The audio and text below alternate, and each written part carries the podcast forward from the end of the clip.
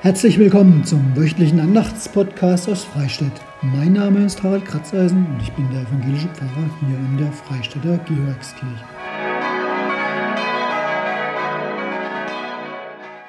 Ja, herzlich willkommen zum nächsten Podcast aus Freistädt am vorletzten Sonntag im Kirchenjahr. So mitten im November, der mit seinem düsteren Grau und bei uns in den letzten Tagen auch viel Nebel für düstere Stimmung, für graues Wetter sorgt.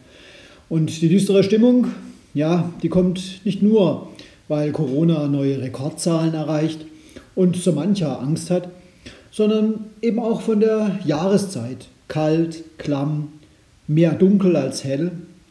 Und so passt es auch, dass die Sonntage im November eher von der traurigen Seite her gedacht sind. Der vorletzte Sonntag im Kirchenjahr, er geht parallel zum staatlichen Volkstrauertag.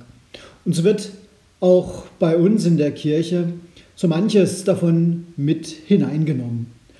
Auch in meiner Andacht von heute, da geht es auch ein Stück weit um diesen Volkstrauertag. Und um die Frage, kommt er davon, wer er ist? Naja, nur so viel. Ein Verwalter.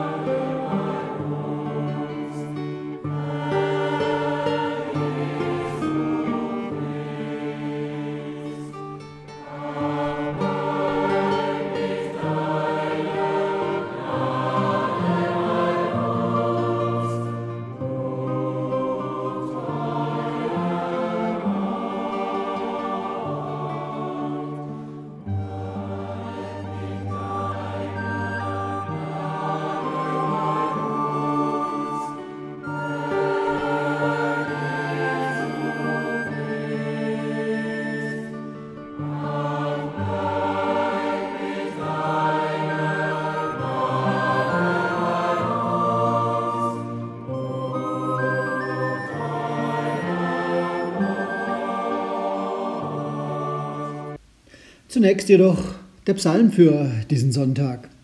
Es ist Psalm fünfzig und erinnert uns daran, wer denn da das Sagen hat, wer mächtig ist.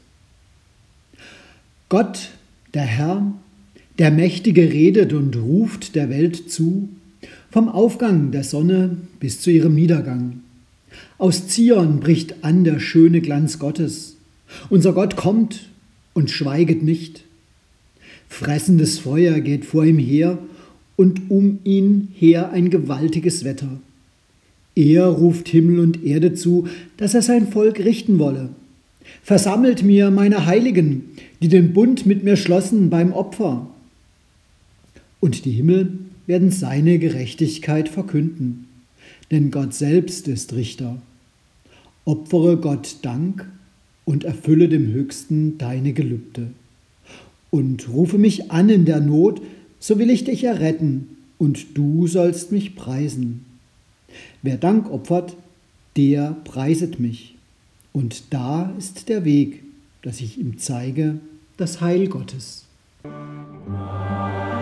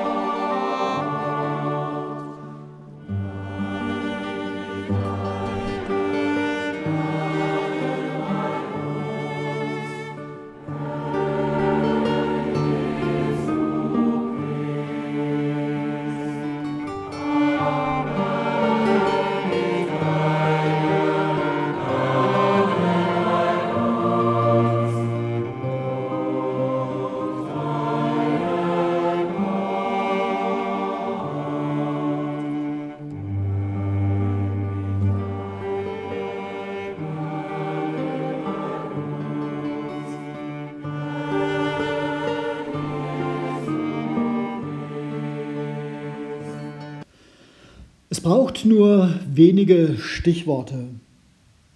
Schiefe Bankengeschäfte, Panama Papers, Dieselskandal, Wirecard-Milliarden. Schon sehe ich die Schlagzeilen wieder vor mir. Die Berichte in Zeitungen, im Fernsehen, im Internet über Manager, die vor Gericht stehen. Sie haben an ihrem Arbeitsplatz das ihnen anvertraute Geld oder Wissen für Betrug genutzt. Gewinnmaximierung für die Bank oder das Unternehmen, die eigenen Bonuszahlungen haben sie angetrieben. Es war nicht Bequemlichkeit oder eine Dienst nach Vorschrifthaltung, sondern Kreativität und Raffinesse. Die zeichnen aus, was da auf der Anklagebank sitzt. Es war Befähigung und Ehrgeiz, eingesetzt, aber letztendlich dann doch zum Schaden des eigenen Unternehmens oder zum Schaden von Sparern und Aktionären. Ja, und dann erzählt ausgerechnet die Bibel Folgendes. Er, also Jesus, sprach aber auch zu den Jüngern. Es war ein reicher Mann, der hatte einen Verwalter. Der wurde bei ihm beschuldigt, er verschleudere ihm seinen Besitz. Und er ließ ihn rufen und sprach zu ihm: Was höre ich da von dir? Gib Rechenschaft über deine Verwaltung, denn du kannst hinfort nicht Verwalter sein. Da sprach der Verwalter bei sich selbst: Was soll ich tun? Mein Herr nimmt mir das Amt ab, graben kann ich nicht, auch will ich nicht betteln. Ich weiß, was ich tun will, damit sie mich in ihren Häusern aufnehmen, wenn ich denn von dem Amt abgesetzt werde. Und er rief zu sich die Schuldner seines Herrn, einen jeden für sich, und sprach zu dem Ersten: Wie viel bist du meinem Herrn schuldig? Der sprach: hundert Fass Öl. Und er sprach zu ihm: Nimm deinen Schuldschein, setze dich hin und schreib fünfzig. Danach sprach er zu dem Zweiten: Du, wie viel bist du schuldig? Der sprach: hundert Sack Weizen. Er sprach zu ihm: Nimm deinen Schuldschein und schreib achtzig. Und der Herr lobte den ungerechten Verwalter, weil er klug gehandelt hatte. Denn die Kinder dieser Welt sind unter ihresgleichen klüger als die Kinder des Lichts. Und ich sage euch, macht euch Freunde mit dem ungerechten Mammon, damit, wenn er zu Ende geht, sie euch aufnehmen in die ewigen Hütten. Na also, irgendwie macht's mich fassungslos, wie der Verwalter seine Stellung ausnutzt und zur Fälschung aufruft, um seine eigene persönliche Zukunft abzusichern. Ich könnte mir die Schlagzeilen richtig vorstellen, die damals durch die Medien gegangen wären, wenn es die gleiche Medienlandschaft wäre wie heute. Denn schließlich liest sich das ja von dem Geschichtsschreiber unter den Evangelisten Lukas in Kapitel sechzehn zusammengefasst und festgehaltene wie der Mitschnitt eines Journalisten, auch wenn es ein Gleichnis ist. Sogar das Selbstgespräch des Verwalters konnte er sozusagen mit aufzeichnen. Haben wir es hier mit dem Nachweis zur Anstiftung, gar mit einem Netzwerk von Betrügern zum Schaden eines Großunternehmers zu tun? Und was macht Jesus? Er empfiehlt das Unrecht, könnte man meinen. Jedenfalls lobt er das Verhalten des Verwalters, der sich neue Freunde macht auf Kosten eines eigenen weiteren Unrechts. Zwar wissen wir gar nicht, ob die Beschuldigungen gegen ihn stimmen. Und wir wissen auch nicht, ob die Änderungen der Schuldscheine von seinem Herrn überhaupt bemerkt werden.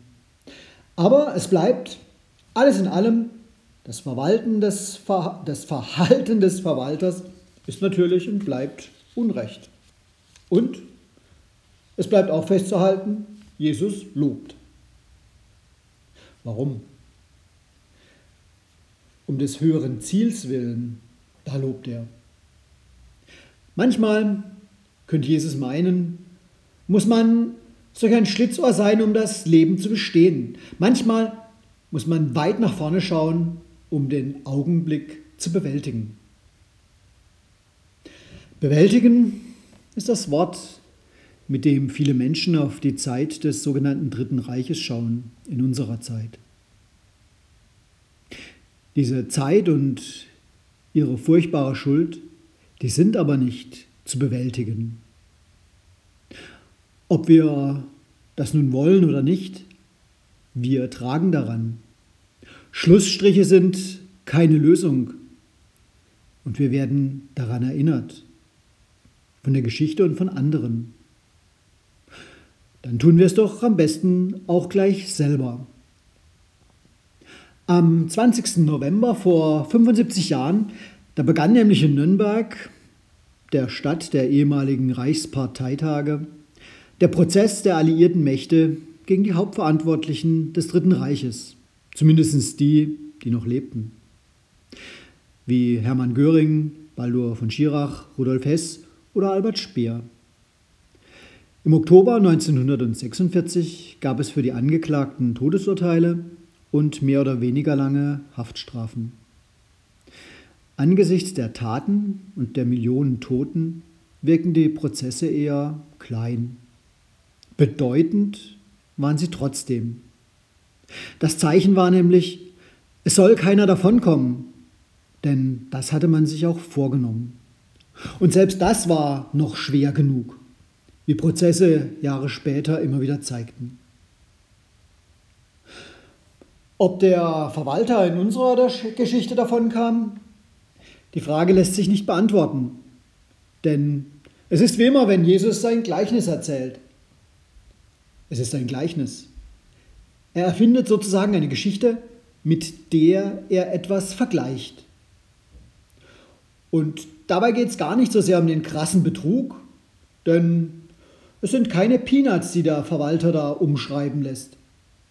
Und es geht auch gar nicht darum, ob er ein faires Verfahren bekommen könnte, ob er überhaupt irgendwelche Schuld vorher auf sich geladen hat. Es geht auch nicht darum, ob und wie man ihm nun in seinem falschen Tun nacheifern darf, nur weil Jesus ihn lobt. Die Gleichnisse von Jesus, und da müssen wir echt gut aufpassen, die zielen in ihrer Deutlichkeit nämlich fast immer nur auf einen einzigen Punkt ab. Die Geschichte ist sozusagen der Aufhänger, das Drumherum. Die Gleichnisse, wie gesagt, in ihrer Deutlichkeit, ein Punkt ist gemeint. Und hier geht es darum, das wirkliche Ende im Blick zu haben. Es geht im Leben nicht nur darum, irgendwie mich durchzuwursteln, irgendwie durch und davon zu kommen. Jesus hat das Ende im Blick. Und nur darum geht es in seinem Gleichnis. Es geht darum, wie bewertet Gott einmal mein Leben? Das ist sozusagen sein Gericht mir gegenüber. Und das möchte ich schon bestehen. Darum denke ich daran, wenn ich lebe. Und ich denke daran, wie ich lebe. Im Evangelium dieses Sonntags, dem vorletzten Sonntag oder eben staatlicherseits dem Volkstrauertag bei uns in Deutschland, da gibt Jesus ein Maß für mein Leben, für unser Leben. Kapitel fünfundzwanzig, Matthäus Evangelium, Vers vierzig. Was ihr getan habt, einem von diesen meinen geringsten Brüdern, das habt ihr mir getan. Wer danach sich müht zu leben, hat göttliche Weitsicht für sein Leben gefunden und entdeckt. Und darum geht es in diesem Gleichnis. Amen. Oh,